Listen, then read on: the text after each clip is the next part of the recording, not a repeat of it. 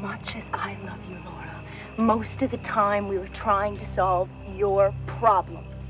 And you know what? We still are. Not mine or James or Maddie's, yours. You're dead, Laura, but your problems keep hanging around. It's almost like they didn't bury you deep enough.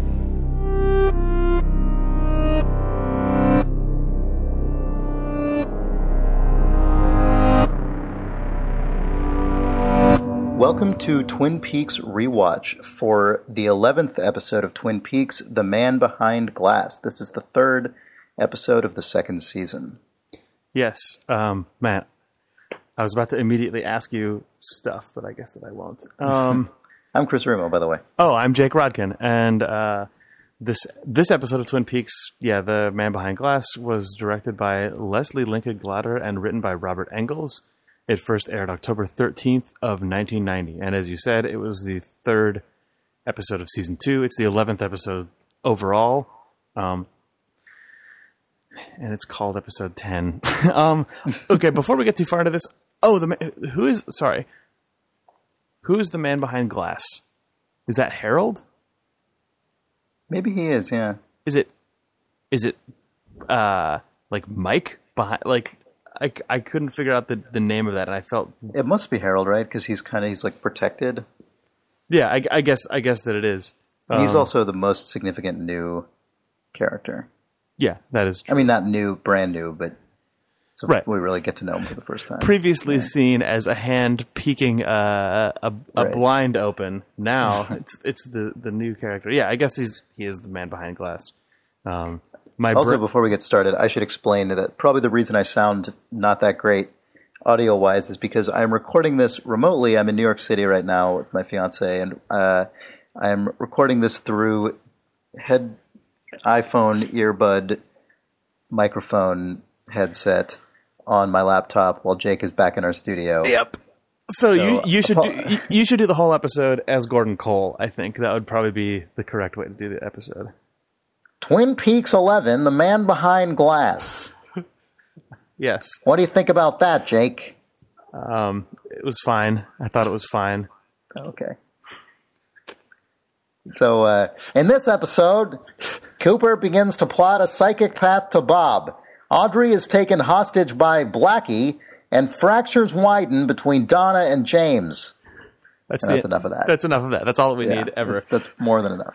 Um, that is true. Those are the things that happened. Um, That probably was blown out like crazy. I apologize. Um, so, you want to just get right into it? Uh, yeah, I'm trying to think if there's anything at the top of this episode to talk about, and I guess I guess don't there's if I- not. Yeah. Well, I mean, I mean, this is this is this is a very felt like kind of a workman-like episode to me. Yeah, it's okay. So I guess the thing to talk about briefly is that is totally true, and for better or worse, um, my tolerance for those episodes is is weakening a little bit as we're now 11 episodes in, uh, Yeah. which is a bummer because I know that there's there's a lot of show, but um, like a bunch of things moved forward and there was a bunch of intriguing stuff but at the same time when i got to the end of this episode i thought to myself man i would i would probably have actually eaten everything in this episode up had it been like the fifth or sixth episode of the show but, Sure, yeah. um, Yeah.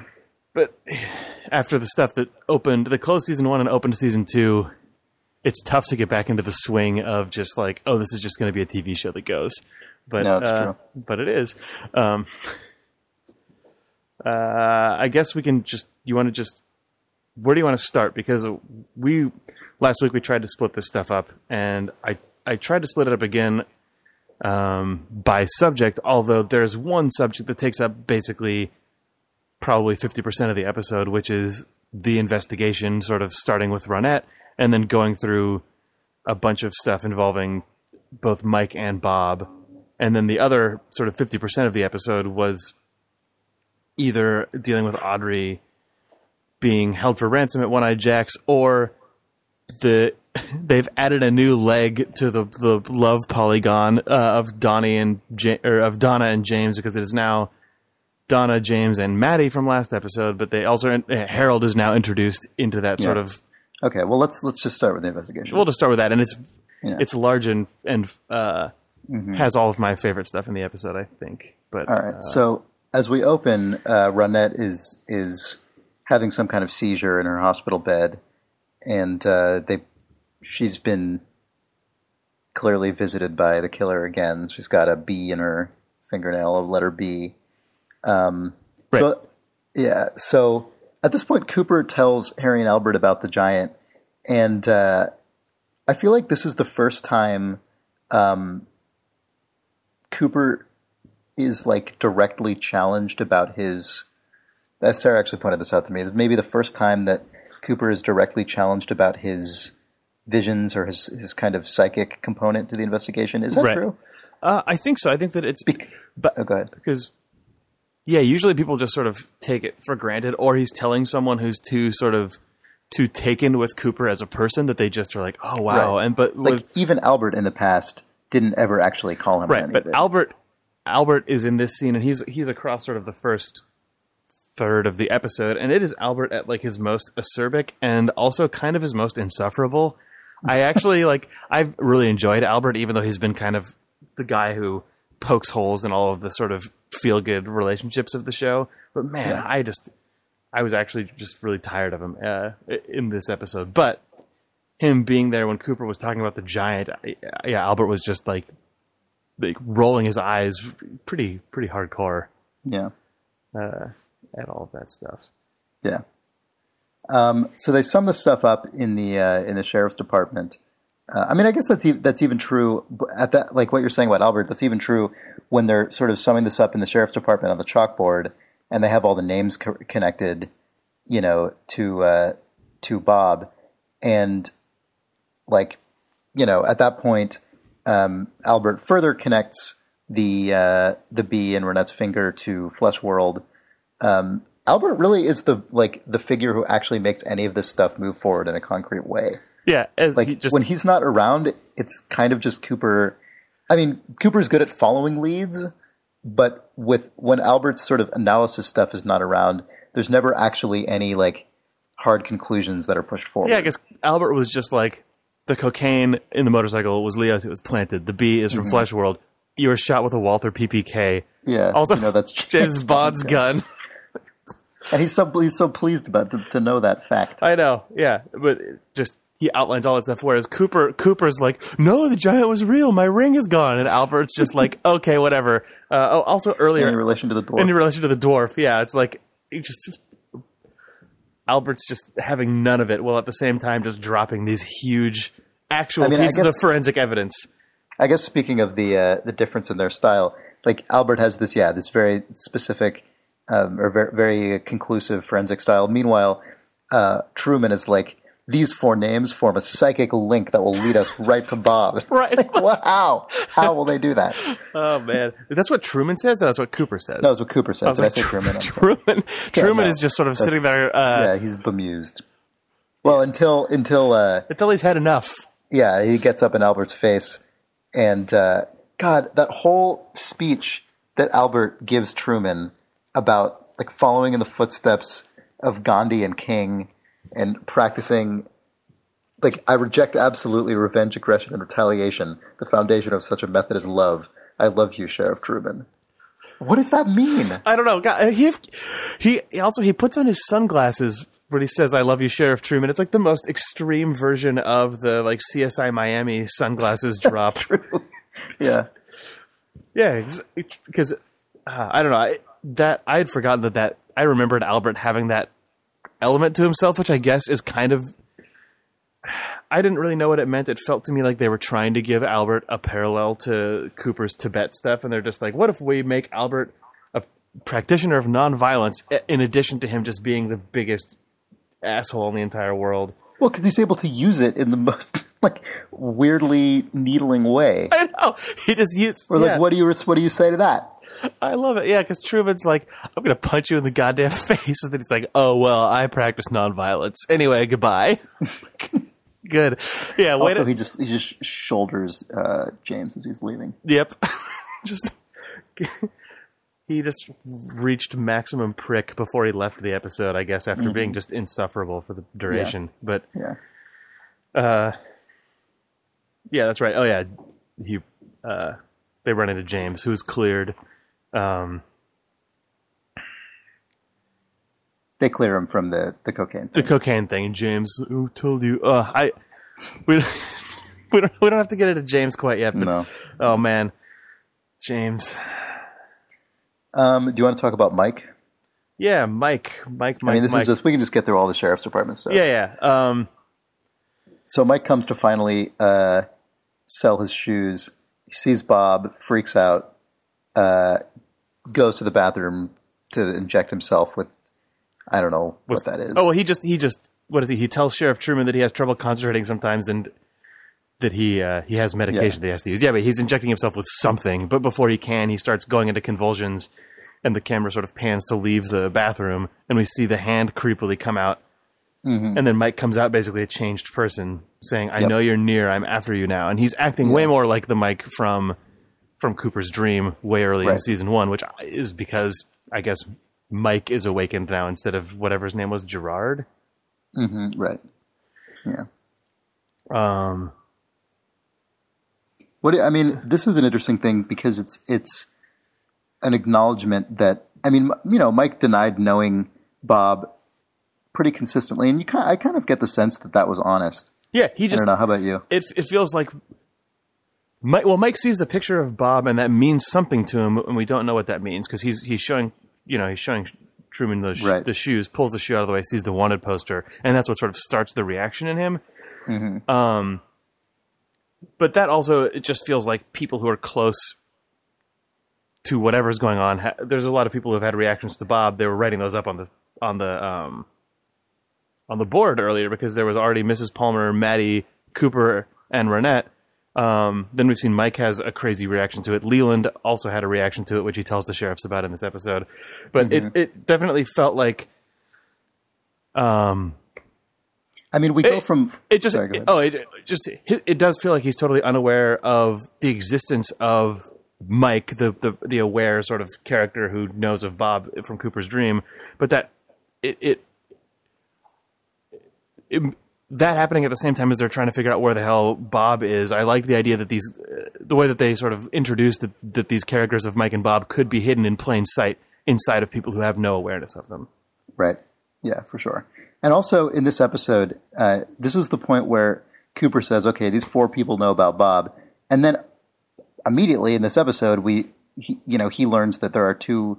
Addition- oh no, he already knew that Leland did, right? No, he doesn't because Leland tells. oh no, him he didn't. He came and tells him this time. So he- Leland, that um, number immediately for him goes from four to six. Yes, because Leland comes in and tells them that he knows Bob, but Leland had only told uh, the Hornes that last episode. You're right. You're right. You're right. and you're that's what makes Cooper. Uh, he says he knows Bob, but he uh, Leland was like Robertson, Ro- Robert, and then Cooper's Robert, like yeah, Robert, RBT. RBT. Okay, man, RBT is Robert, which is Bob. Mm-hmm. Uh, and then Cooper. Um, oh, then Leland also remembers that as a, when he was a kid, Bob used to flip matches at him and say, "You want to play with fire, little boy?" Well, like throwing matches at him. Then Leland. Mm-hmm. Also, my my favorite thing about that scene, despite all that sort of creepy stuff, is how incredibly pleased with himself Leland is to be helping out. oh, I know. Like he, yeah, he tells this thing, and then he's just like pleased as punch. Well, yeah, because Just like it ends with Cooper saying, "That's our man," and Leland's just like chuffed. Uh, yep, he's he's so he's he's so proud. Yep. He's a proud man. Yep. Well, he. Uh, well, at the same time, he's just saying really unsettling big drops. I mean, we already we're already Mm-hmm. That's aware that Bob is involved, but like the playing with fire thing coming in, and then Leland just perfectly flips that match into the ashtray, surely contributing to his chuffed state. Um, but yeah. Um, You want to keep moving down the hospital?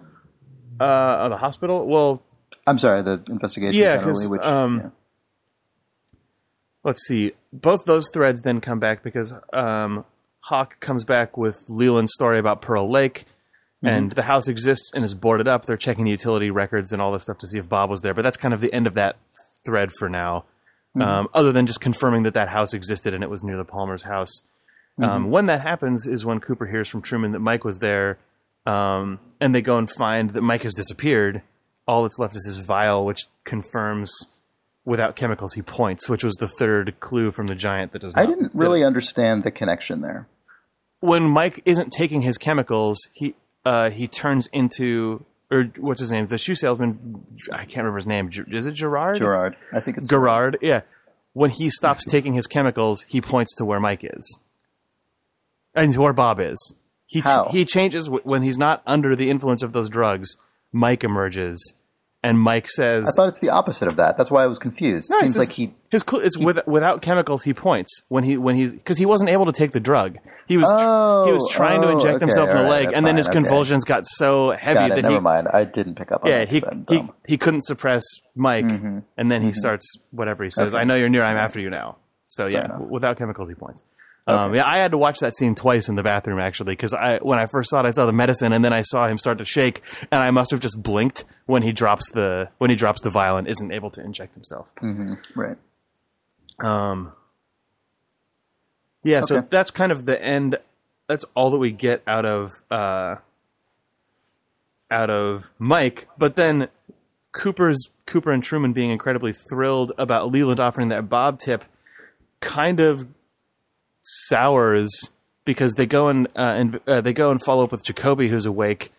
In the in the most ridiculous. I know, incredible. He's in this like luau room. I love it. He has his wife apparently. His wife, like uh, from his, because he has a house in Honolulu, apparently, uh, on Kauai, Right. I guess. where she lives, not with him. yeah, Um, but I, it's implied that he, I, I imagine he does not actually spend as much time in Twin Peaks as one should if you're actually a practicing therapist. He's probably just in Hawaii with his wife, but she's there, got a bunch of like. f- Just decorative nets and starfish and uh, luau sounds. Like, oh Mm-hmm. man, it's just he just moved all the cheesy crap from his office into his hospital room. Yep. But I guess he's agreed to go under hypnosis from Cooper uh, to try and bring back his memories of of uh, the night that Jacques Renault was killed. Because I guess he was sharing a hospital room with him. I, I totally don't remember that. But yeah, yeah. they Well, he, yeah, Oh, well, because he was there because he had his heart attack Mm-hmm. um, on the night that everyone was in the hospital. Um, right. Cooper uses a golf analogy Yeah, this whole like describing the lyric green. scene about like sinking the perfect putt, basically on the seaside green. I like that he's doing that to to to sort of calm Jacoby down, but then he has to be like, what does he just says, Harry? Because like Truman starts also falling asleep from the golf analogy, I think, um, which is totally a goofy little Twin Peaks aside. Um,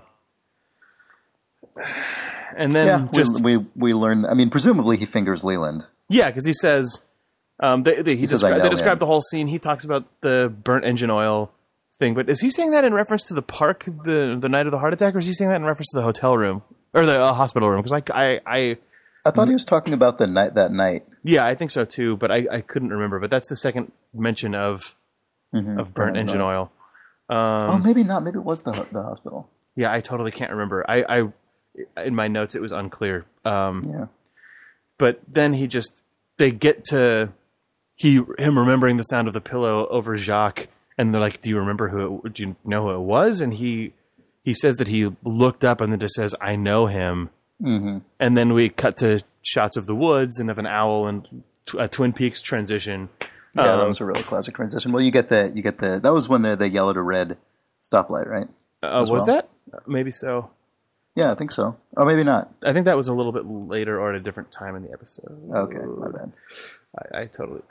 I don't remember. My notes are all out of order. Um, where does that actually go?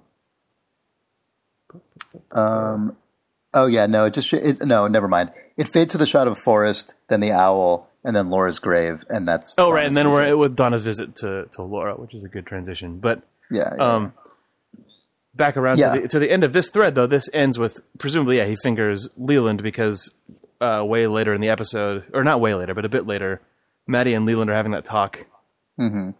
um, where Maddie is just sort of unloading because of all the other. All of the other stupid teen relationship drama, stuff, yeah. where she's just like, "I'm not Laura." People, uh, people keep mistaking me for her, but she's like, "All that I know." Well, let, us back up. Let's Oh, back up and talk about the teen stuff because Okay, that's true because these, these threads sort of converge on that scene, I guess. So we should just Mm-hmm. go get into the teens.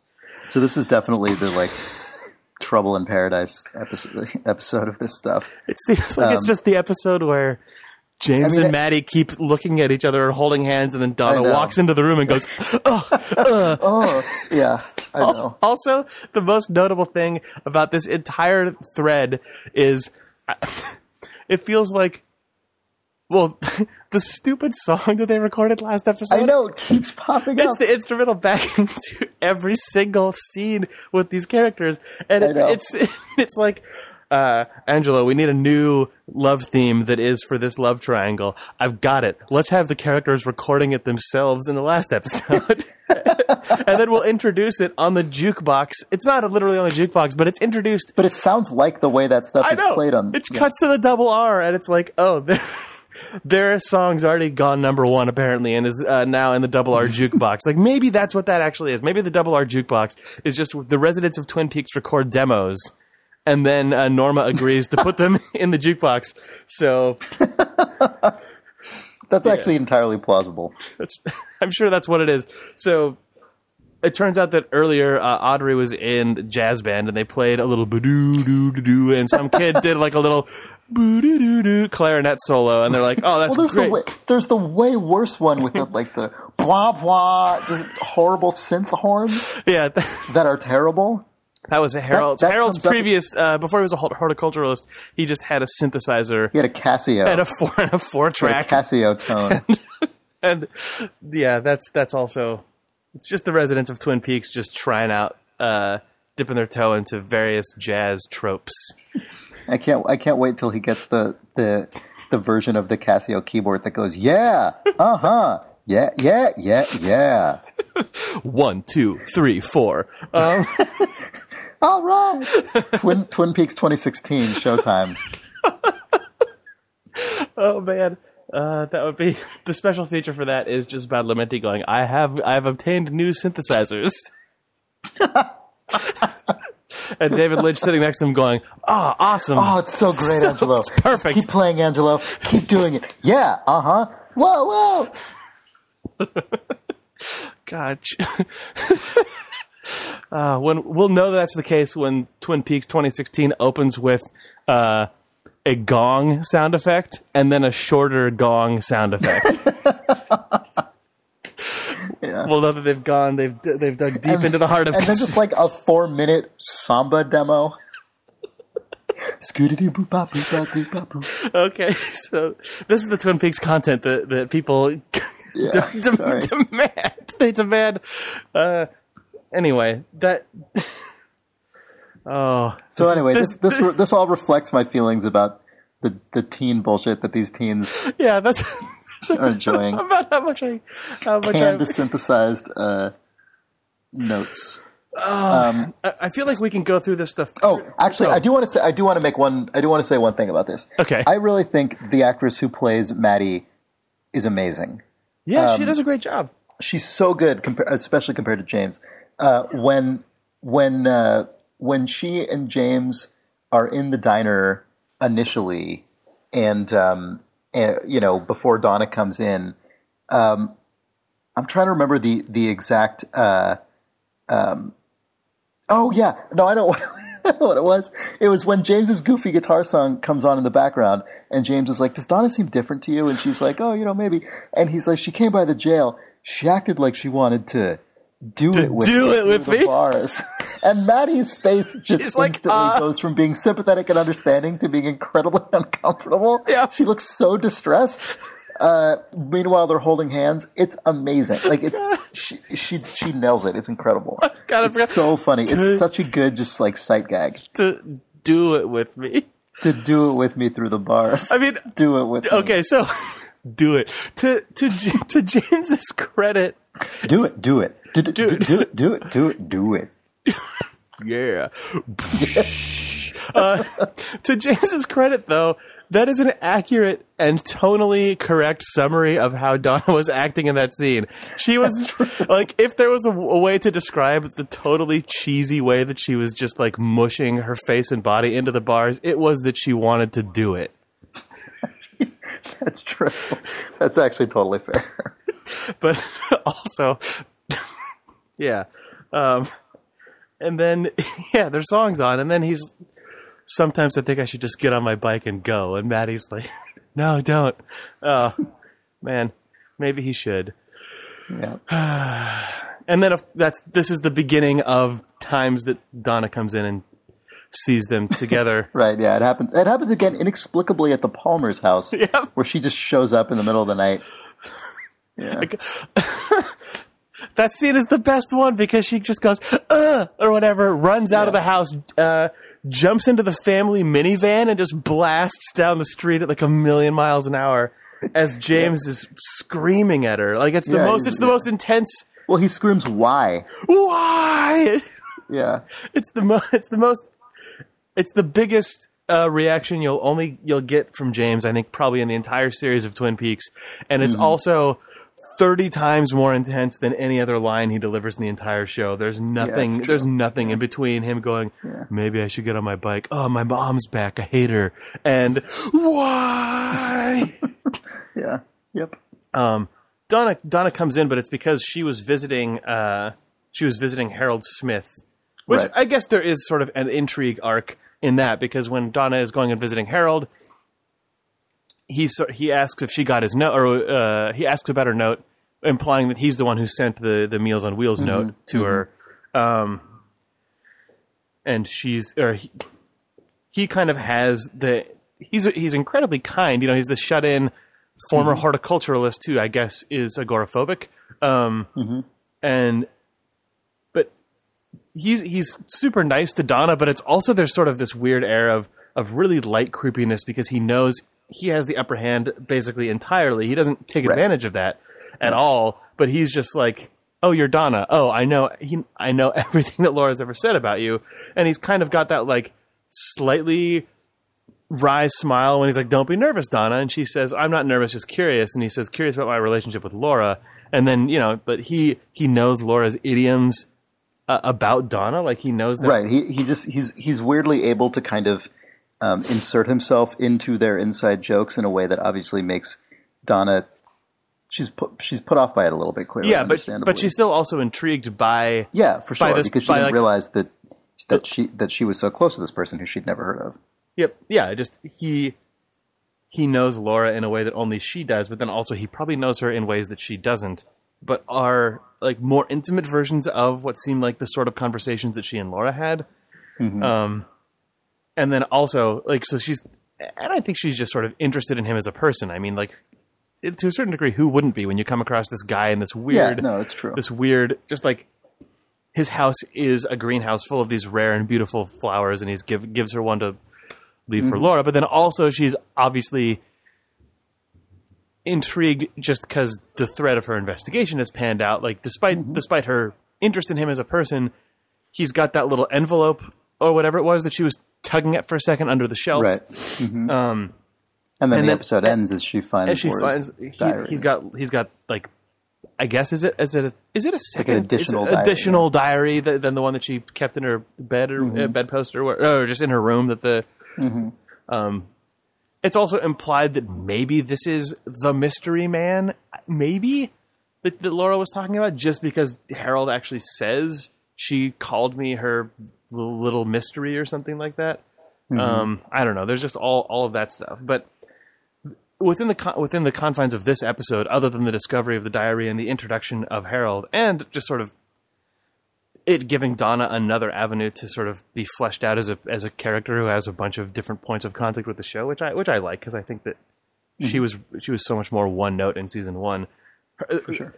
This arc's primary existence uh, or primary purpose in this episode seems to be to give Donna a high horse to be on when blasting James about Maddie over the course of this stupid episode. Yeah.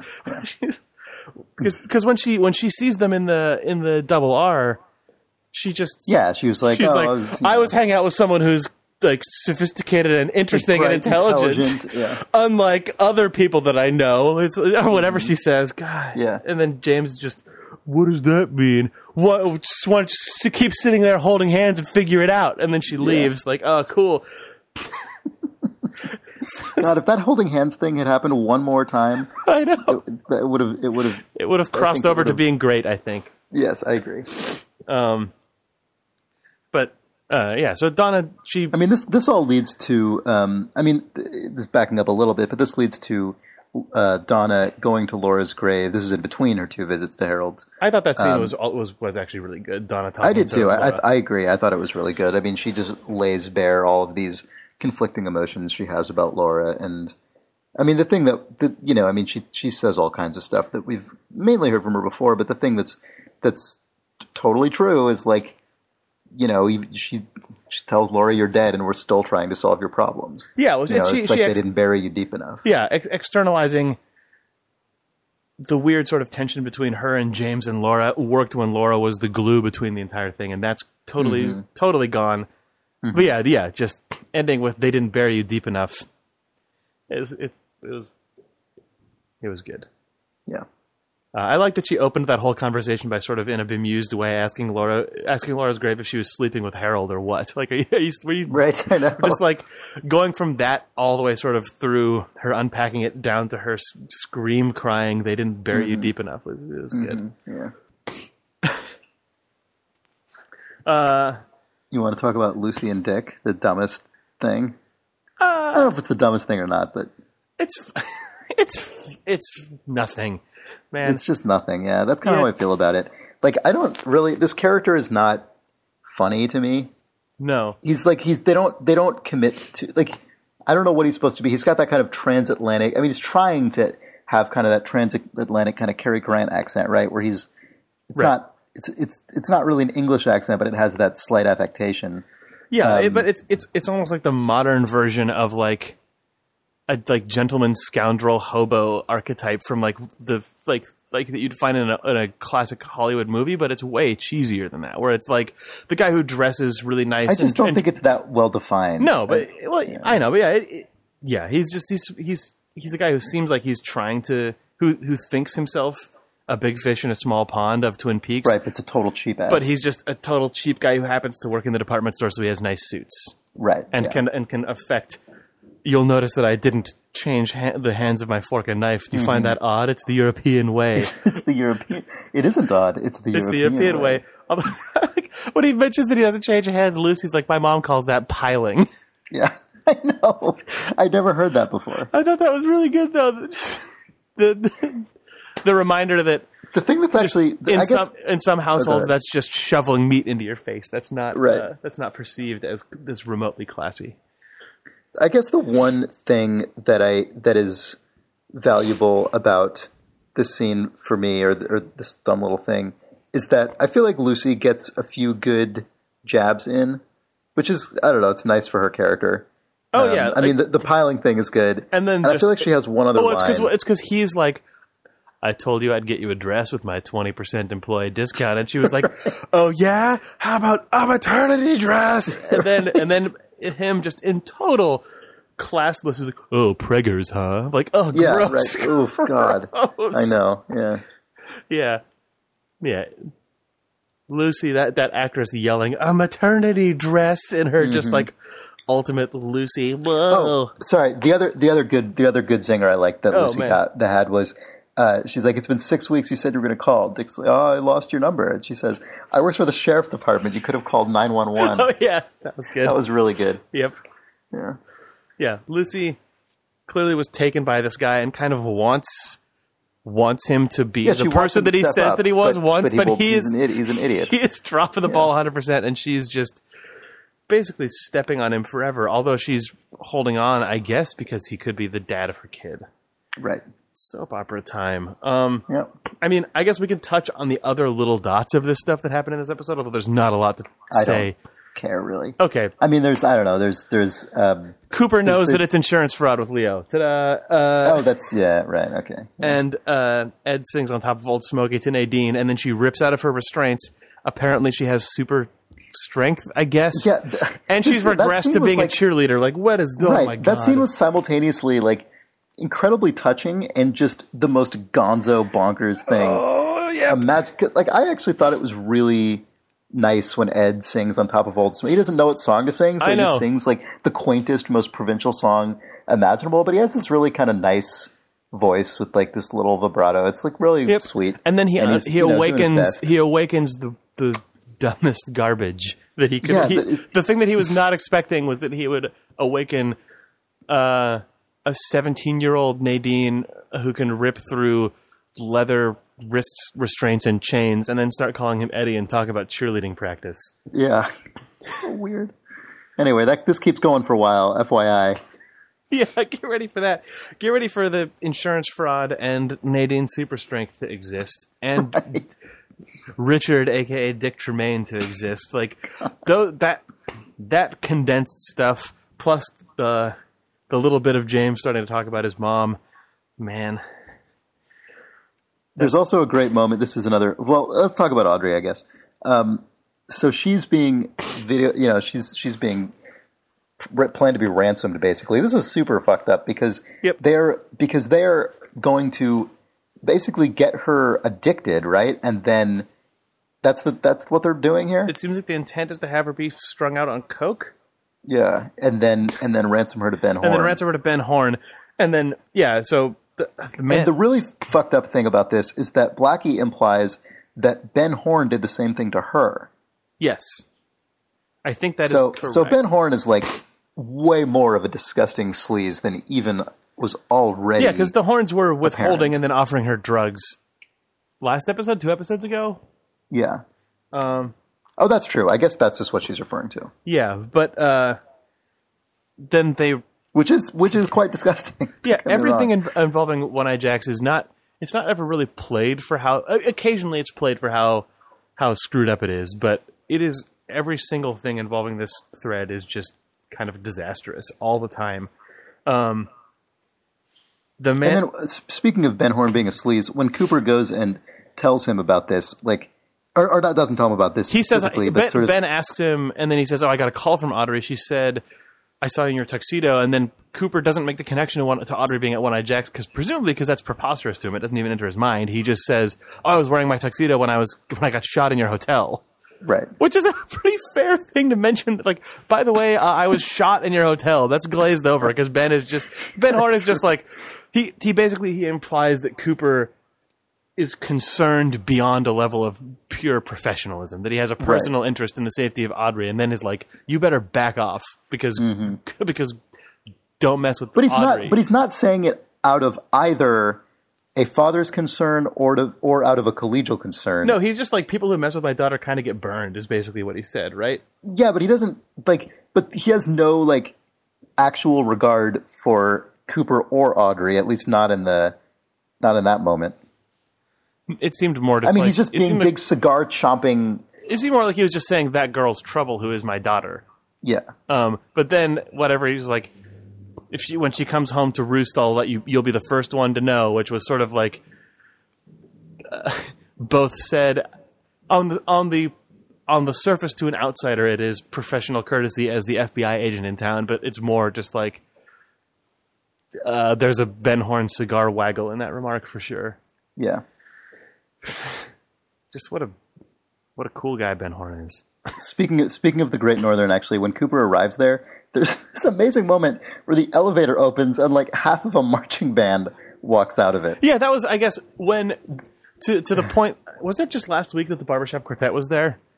I think so. So that this this feels to me like last time when they had the barbershop quartet there, I was like, okay, this is just we've reached the point where this is just a stupid gag. I guess that the Great Northern just houses weirdos all the time because like it had the the just completely outrageous various Scandinavian people in it, and then uh, it just it always feels like there's something there. But then once they had the barbershop quartet in last week, now they're like, okay, whatever. Whenever we're How do we up our? yeah, whenever anyone's in the Great Northern, just have some stupid thing going on in the background. It's Twin Yeah. Peaks because It's fine. I'm fine with that. it's fine. But yeah, the, the half the marching band and like cheerleader group comes out, and then the guy with the newspaper watching Cooper who leaves.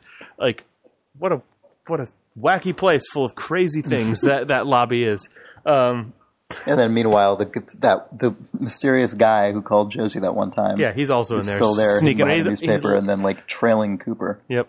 Um, but I guess their plan with Audrey, because the manager um, from Horne's department store, whose name I still didn't bother to look up, which is terrible. name yeah. Whatever, bald manager guy. He's like, "Oh, my job's in danger." Uh, and then Blackie says, "You're way over your head beyond that at this point if this goes south." But then I guess we're introduced to Jean Renault, who is Jacques Renault's like. Third Renault brother. Is that the third one? Because there's also Bernard, right? Oh yeah, that's right. And yeah, um, he is he is I guess revealed in true form to be a Renault though, because although he's he's like the classy high end Renault brother, I guess. Yeah, but still a total sadist weirdo. because he's he's tying up Audrey, uh, or no, he's he's he fed Audrey a caramel, which was gross. Yeah. But then, um, Which he then put in his own mouth, I think. I I know he hands it to someone else, but he he maybe he does, but he can't, he can't resist saying "baby" in the middle of a sentence, then saying "can candy is dandy." Yeah, like there's Right. more where that came from. Oh man, what a like. yep. I guess I guess they have to write Runs these the guys as having sleazy, bad, I guess French Canadian accents, and then saying Mm-hmm. "baby" and then saying "bite the bullet" or "candy is dandy." And this this this, bleh, this l- l- lascivious bleh voice. Yeah. Um, uh-huh.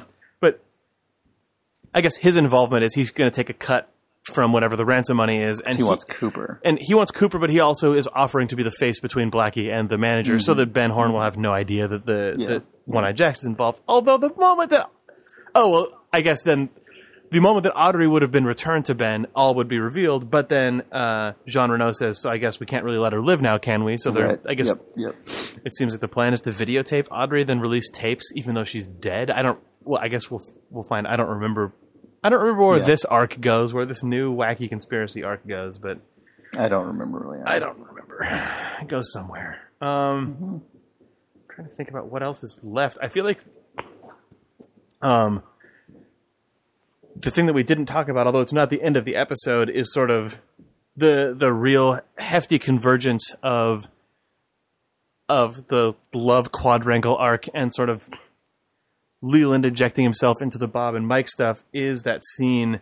Um, is that start with James talking to Maddie, or is that a separate scene?